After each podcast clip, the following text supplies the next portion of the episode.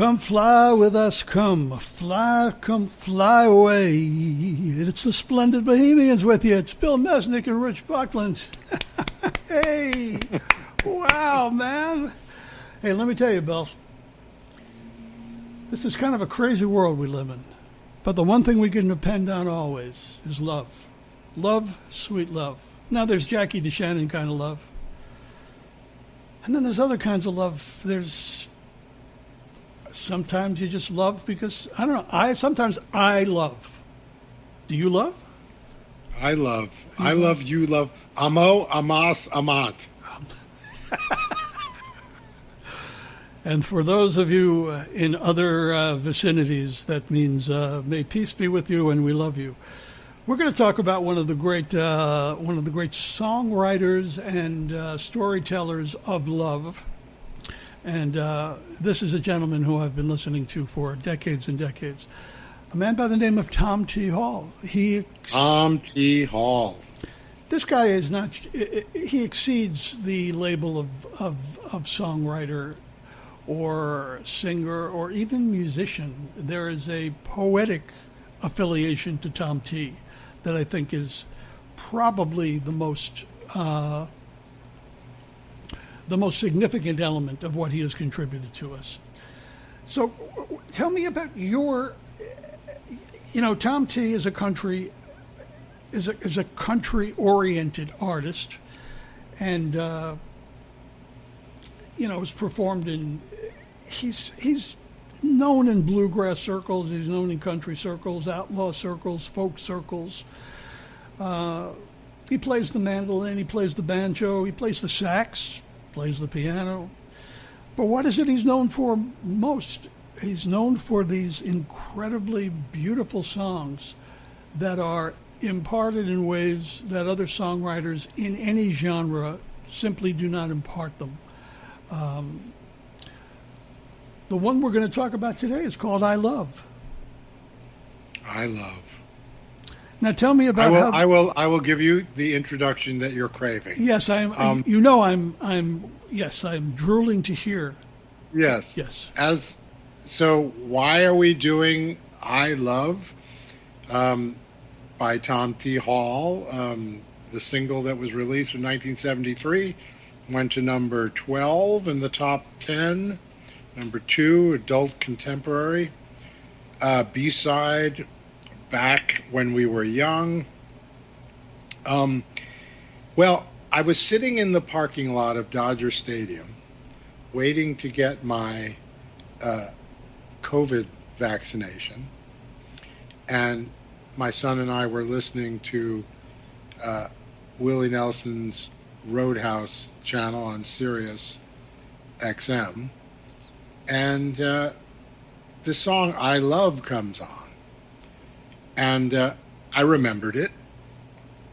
Um, I I didn't take much note of it in 1973 when I was 20, um, but now, as I wait for my uh, senior vaccine, and he's talking about all of life's simple pleasures and the joys of simply being alive, I started to uh, get a little weepy.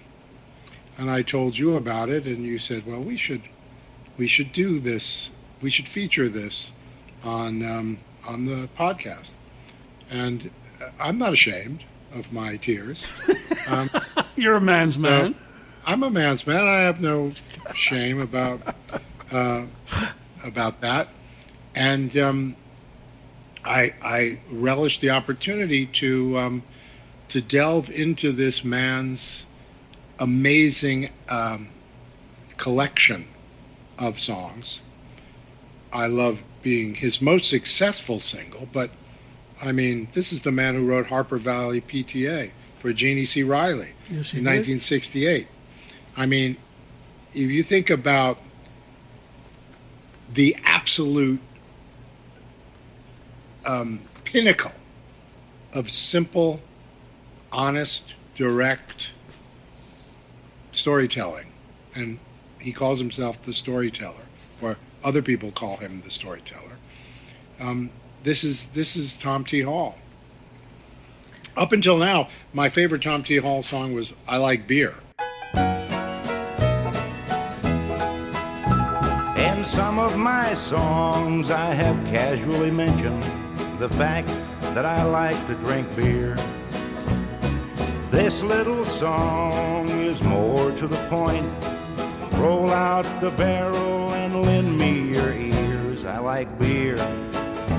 It makes me a jolly good fellow. I like beer. It helps me unwind. Sometimes it makes me. Well, okay. that one never really, because I guess when I when I when I put them up against each other, and I put I like beer up against old dogs, children, and watermelon wine, it doesn't seem to make the list for me. But yes, I remember that. It played very well on country radio, naturally.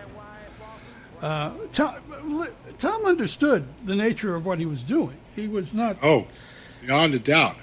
And it was a calling. He said that um, I have a responsibility to tell people's stories with care, sensitivity, and respect. And that's what he did. And that's what he did in Old Dogs, Children, and Water, Watermelon Wine, which he wrote in 1972.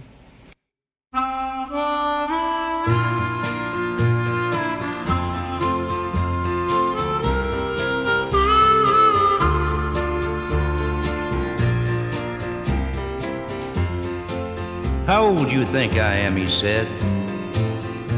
I said, Well, I didn't know. He said, I turned 65 about 11 months ago.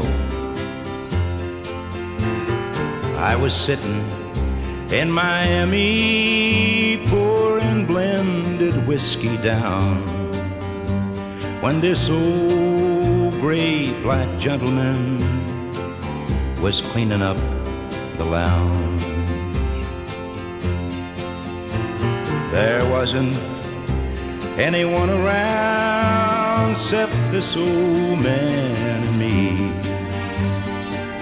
The guy who ran the bar was watching Ironsides on TV.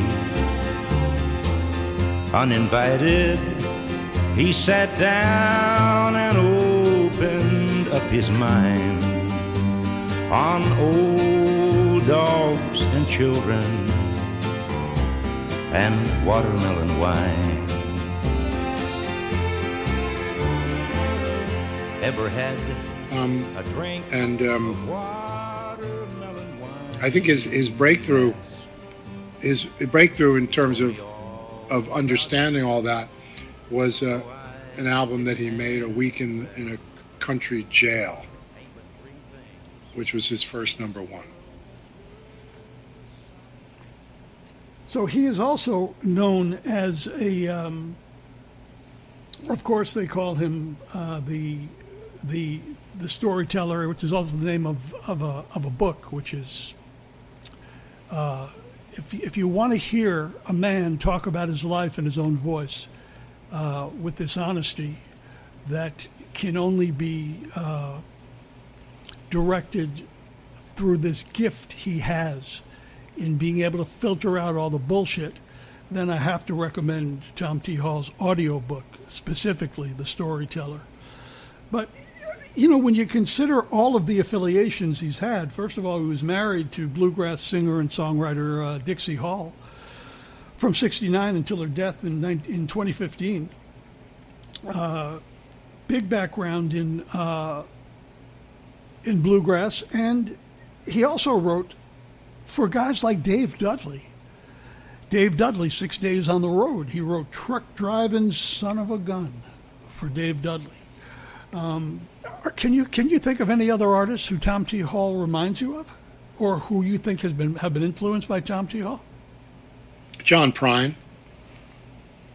That's an interesting comparison. That's a very interesting comparison. I don't Yeah, know. John Prine to me also embodies a, you know, a very, he, he speaks very directly. He's poetic, but he speaks very directly and simply.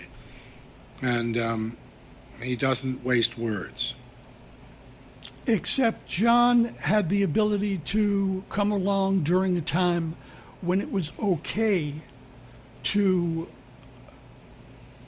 take your ideas and turn them into uh, these exchanges, such as the Great Compromise. That's something you would never anticipate a Tom T. Hall doing. No, I mean uh, they're not mirror images. No. But you asked me who, who you know, Who I could, remind? Yeah, yeah. No, I, I, I I get the associate. I, I get the parallel. Um, I I take it you've never had the opportunity to see Tom Hall in person, Tom T. Hall in person. No, No. no, and he's, uh, I think he's retired now. He's 84 years old.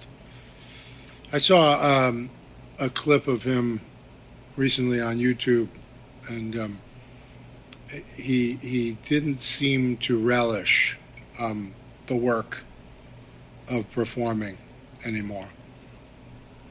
Well, he seems tired of a number of things, Yeah. and the business being one of them, and the The pop culture landscape is so cynical now that uh, can someone of his particular way of expressing himself be as accepted now?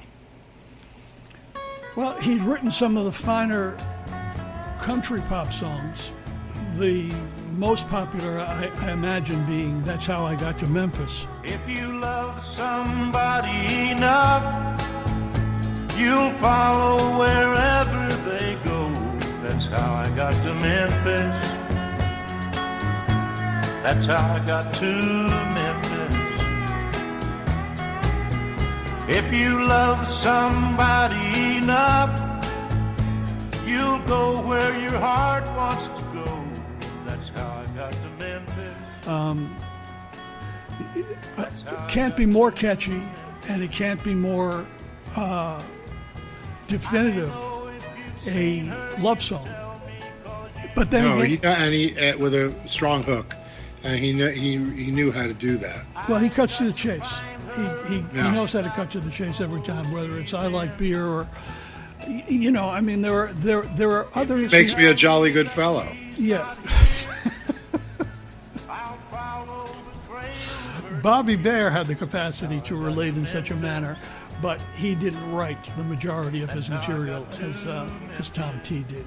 Shel Silverstein would do that work for him, but Bobby's ability to be able to tell these stories, like Rosalie's Good Eats Cafe, or The Winner, or Marie Laveau, um, that was that that was quite a gift. Tom T's gift was the ability to impart them and to compose them. I like I like his quote about his uh, his ambition and technique. He said, "I never wanted to be great, just good." I think there's a lot of humility within Tom T. Hall Yeah, because I've also heard stories where he, he certainly he certainly is quite aware of the gifts that he's been granted compared to others. Um, he is he is humble, but he's also no one's fool. He understands that this is a very particular gift, and these type of gifts, uh, for all intents and purposes, they they will probably not come around again because as as culture changes, uh, the way we communicate our lives changes dramatically. it's interesting. He was admired not only by Johnny Cash but Kurt Vonnegut. You know, you talk about the, the his storytelling ability. Kurt Vonnegut was a fan. He had 40 top 10 hits, and this is how you learn a craft. He started at a 50 as fifty dollar a week song plugger for Jimmy Newman.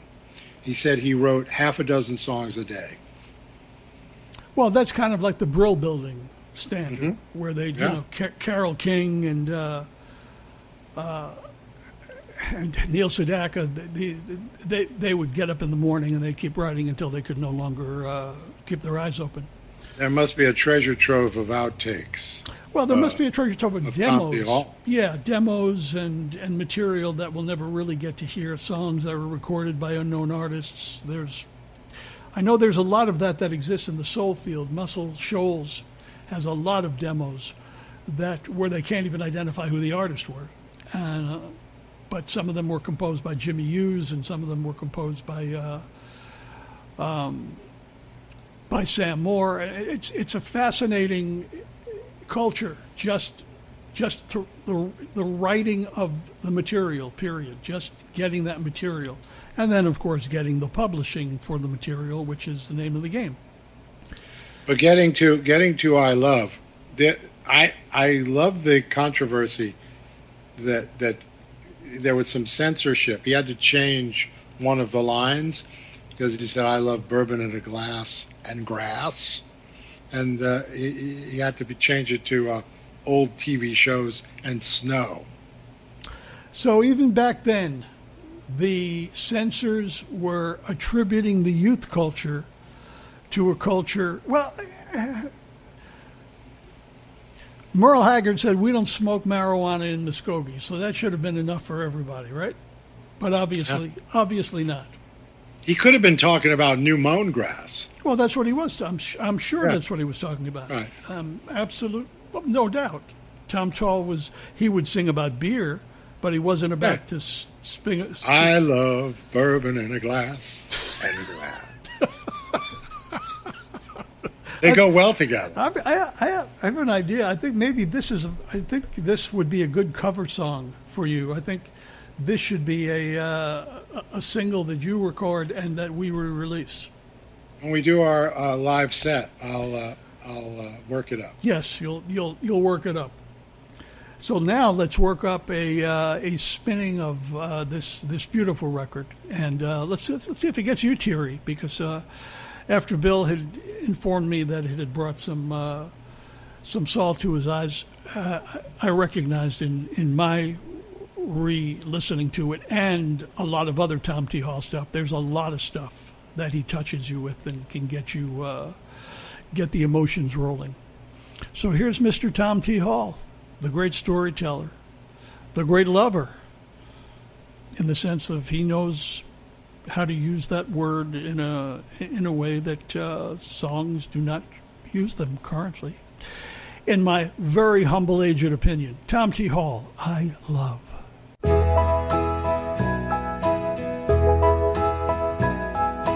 I love little baby ducks, old pickup trucks, slow moving trains, and rain. I love little country streams, sleep without dreams, Sunday school in May, and hay. and I love you too.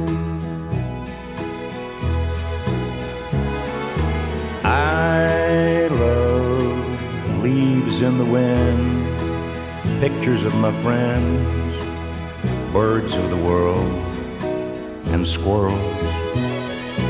I love coffee in a cup little fuzzy pups, bourbon in a glass, and grass. And I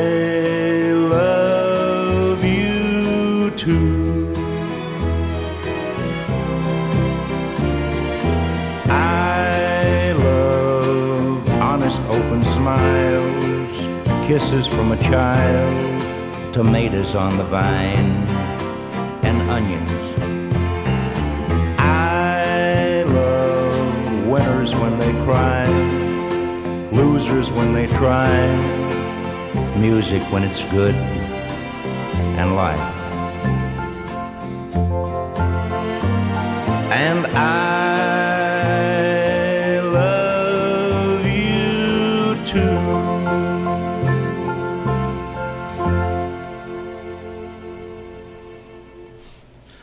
I'm starting to get a little weepy right now.